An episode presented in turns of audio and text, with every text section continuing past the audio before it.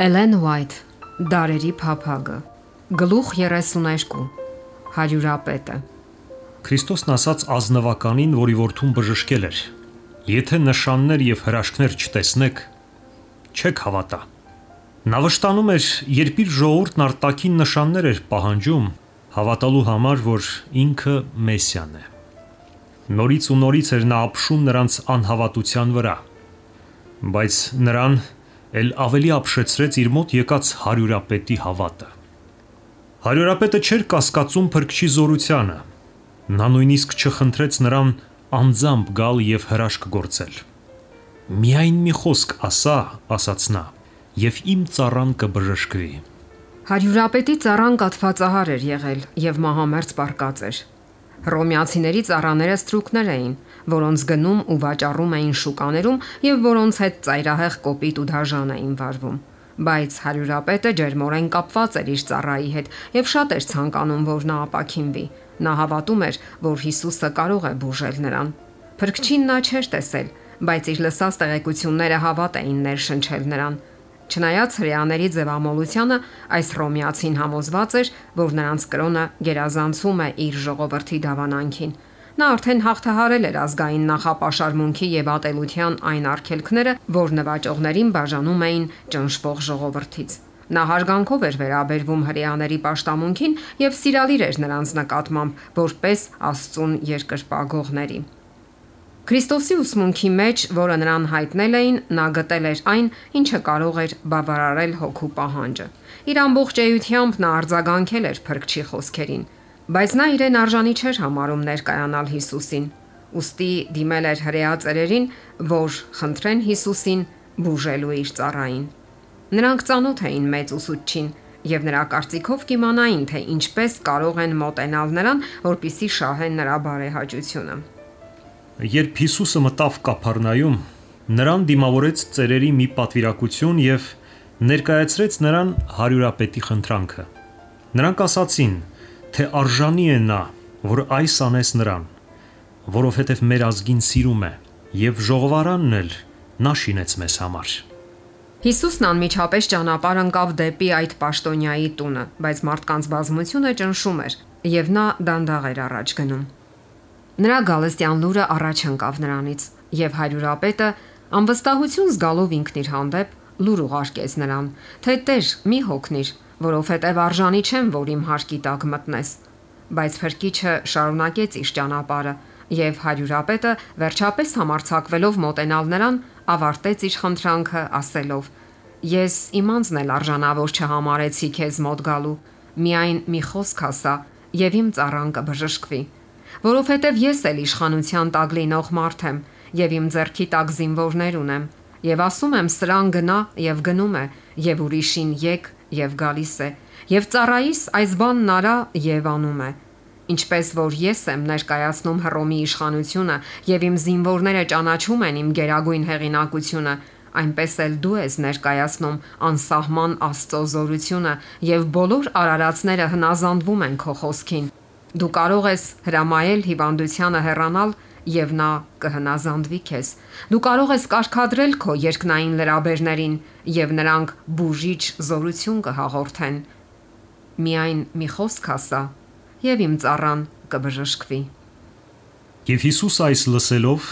զարմացավ նրա վրա եւ դարձավ իր հետևից գնացող ժողովրդին ու ասաց. Ասում եմ ձեզ, թե Իսրայելի մեջ էլ այսպիսի հավատ չգտա։ Իսկ հարյուրապետին ասաց. «Գնա եւ ինչպես որ հավատացիր, թող այնպես լինի քեզ»։ Եվ նրա ծառան առողջացավ նույն ժամին։ Հрья ծերերը, որ հարյուրապետի համար բարեխոսել էին Քրիստոսին, ցույց տվեցին, թե որքան զուրկ էին իրենք ավետարանի զորությունից։ Նրանք չէին գիտակցում, որ իրենց առաջնահերթ խնդիրն է հանձնվել Աստծո ողորմությանը։ Իրենց ինքնարթարության մեջ վստահ Նրանք հարյուրապետի խնդրանքը ներկայացրին միայն այն պատճառով, որ նա սիրում էր իրենց ազգին։ Բայց հարյուրապետը իր մասին ասաց. Ես արժանի չեմ։ Քրիստոսի շնորը դիպել էր նրա սրտին։ Նա զգաց իր սեփական անարժանությունը, բայց չվախեցավ օգնություն խնդրել։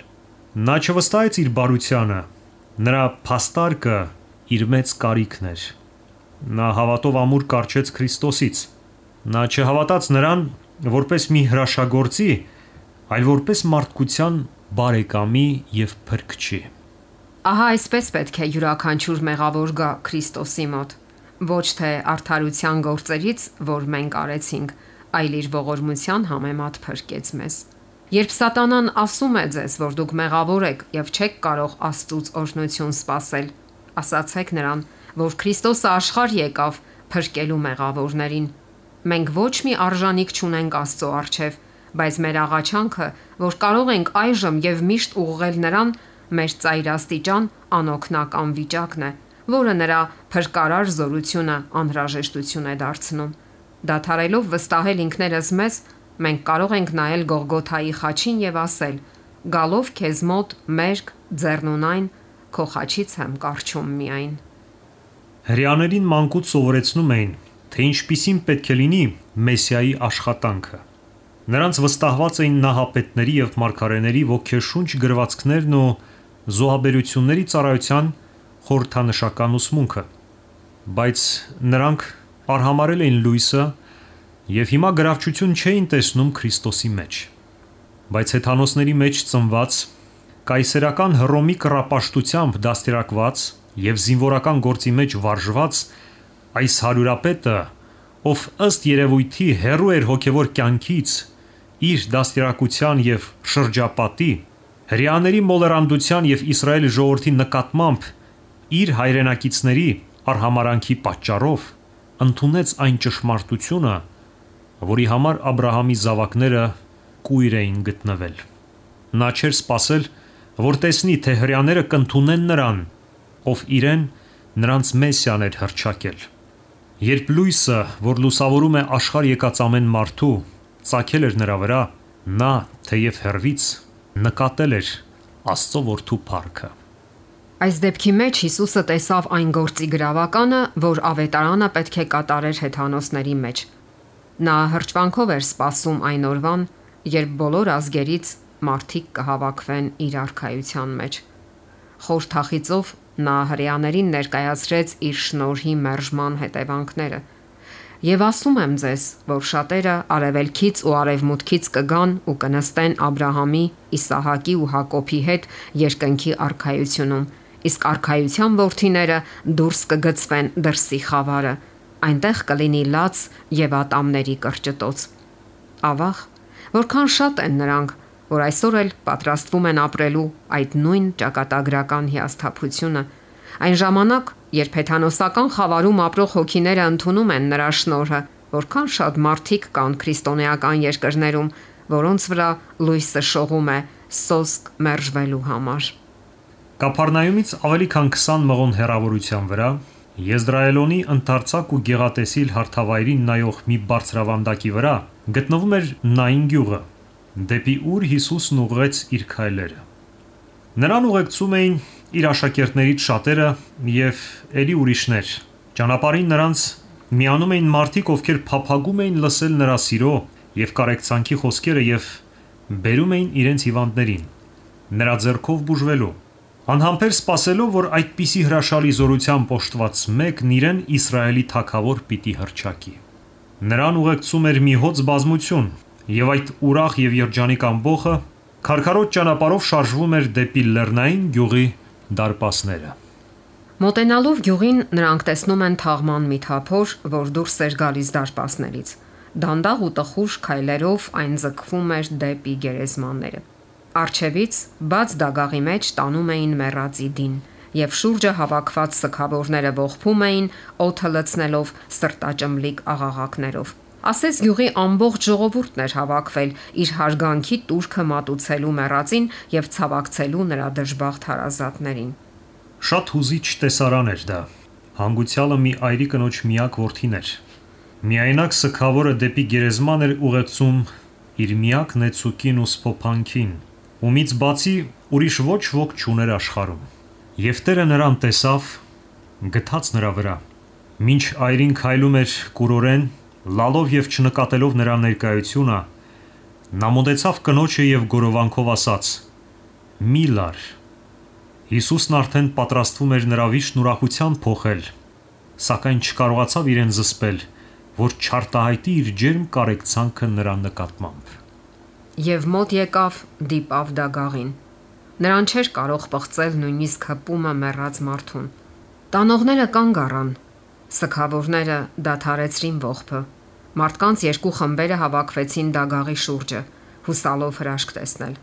Այստեղ էր մեկը, ով հիվանդություններ էր բուժել եւ դևեր հանել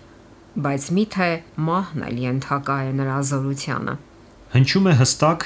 հրամայական ձայնը։ Երիտասարդ, քեզ եմ ասում, վեր կաց։ Այդ ձայնը հասնում է մեռածի ականջին։ Երիտասարդը բացում է աչքերը։ Բռնելով նրա ձեռքը Հիսուսը բարձրացնում է նրան։ Նրա հայացքը կանգ է առնում այն դժբախտ կնոջ վրա, որ լալիս էր իր կողքին։ Մայր ու որդի գրկախառնվում են երկարատև բուրն բերկրանքի մեջ։ Ասես կախարդված բազմությունը նայում էր նրանց եւ ահ բռնեց ամենքին։ Պապանձված ու երկյուղած նրանք մի պահ անշարժացան, ասես ինքն Աստված էր գտնվում նրանց մեջ։ Այնուհետև Աստծուն փառք էին տալիս եւ ասում, թե մի մեծ մարգարե է վեր կացել մեր մեջ եւ թե Աստված իր ժողովրդին այցելել է։ Թաղման թափորը նային վերադարձավ ցնծության երթով։ Եվ այս ձայնը նրա համար դուրս գնաց բոլոր Հրեաստանը եւ բոլոր շրջակայքը։ Նա ով կանգնեց վշտահար մոր կողքին նայինի դարպասների մոտ, տեսնում է դագաղի մոտ սքացող յուրաքանչյուր մարդու։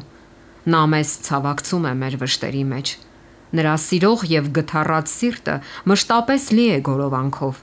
Նրա խոսքը այսօր էլ նույնքան զորեղ է, որքան այն ժամանակ, երբ կյանքի կոչեց Նայինցի երիտասարդին։ Նա ասում է. Ամեն իշխանություն ինձ տրվեց երկնքում եւ երկրում։ Այդ զորությունը չի պակասել տարիների ընթացքում։ Ոչ էլ սպառվում է նրա լիառած շնորհի անդադար գործունեությամբ։ Նա մնում է կենթանի փրկիչ բոլոր նրանց համար, ովքեր հավատում են նրան։ Հիսուսը մոր վիշտն ուրախությամբ փոխեց, վերադարձնելով նրա որդուն։ Սակայն երիտասարդը կենթանացավ միայն այս երկրավոր կյանքի դժվարությունները հաղթահարելու եւ հետո դարձյալ մահվան գիրկը հանձնվելու համար։ Բայց երբ վշտանում ենք մեռածների համար, Հիսուսը սփոփում է անսահման հույսով լի խոսքերով. Ես եմ կենթանին եւ ես մեռած էի եւ ահա կենթանի եմ հավիտյանս հավիտենից եւ ունեմ դժողքի ու մահվան բանալիները։ Արդ որովհետև մանուկներն արյան ու մարմնի մասնակից եղան, ինքն էլ շատ նման կերպով մասնակից եղավ նրանց, որ իր մահով խափանի մահվան իշխանություն ունեցողին, այսինքն սատանային, եւ ազատի նրանց, որ մահվան վախով իրենց ամբողջ կյանքում ծառայության մեջ բռնված էին։ Սատանան չի կարող իր իշխանության տակ պահել մեռածին, երբ Աստծո որդին պատվիրում է նրան ապրել։ Նա չի կարող նաև հոգևոր մահվան մեջ պահել գետ մի հոգու, ով հավատով ընդունում է Քրիստոսի զորավոր խոսքը։ Բոլոր նրանց, ովքեր մեռած են մեղքի մեջ, Աստված ասում է. «Վեր կաց, ով քնած եւ վեր կանգնիր մեռելներից»։ Այդ խոսքը հավիտենական կյանք է։ Ինչպես որ Աստծո խոսքը կյանքի կոչեց մարդուն եւ այսօր էլ կյանք է տալիս մեզ, ինչպես Քրիստոսի խոսքը երիտասարդ քեզ եմ ասում, վեր կաց, կյանք տվեց Նայինի երիտասարդին, այնպես էլ վեր կանգնիր մեռելներից խոսքը կյանք է այն հոգու համար, ով ընդունում է դա։ Աստված փրկեց մեզ խավարի իշխանությունից եւ փոխադրեց մեզ իր սիրելի որդու արխայության մեջ ահա թե մեզ ինչ է առաջարկում նրա խոսքը։ Եթե ընդունում ենք խոսքը, ուրեմն ազատություն ունենք։ Ու եթե Հիսուսին մեռելներից հարուցանողի հոգին ձեզանում բնակված է, ապա Քրիստոսին մեռելներից հարուցանողը ձեր մահկանացու մարմիններն էլ կկենթանացնի իր հոգով, որ ձեզանում բնակված է։ Որովհետև ինքը Տերը հրամանով, հրեշտակապետի ձայնով եւ Աստծո փողով վայր կգա երկնքից։ Եվ Քրիստոսով մեռելներն առաջարություն կառնեն, եւ հետո մենք, որ կենթանի ենք մնացած, նրանց հետ մեկտեղ ամպերով օթի մեջ կհապշտակվենք Տիրոջը դիմավորելու։ Ահաս փոփանքի այն խոսքը, որով նա պատվիրում է մեզ մխիթարել միմյանց։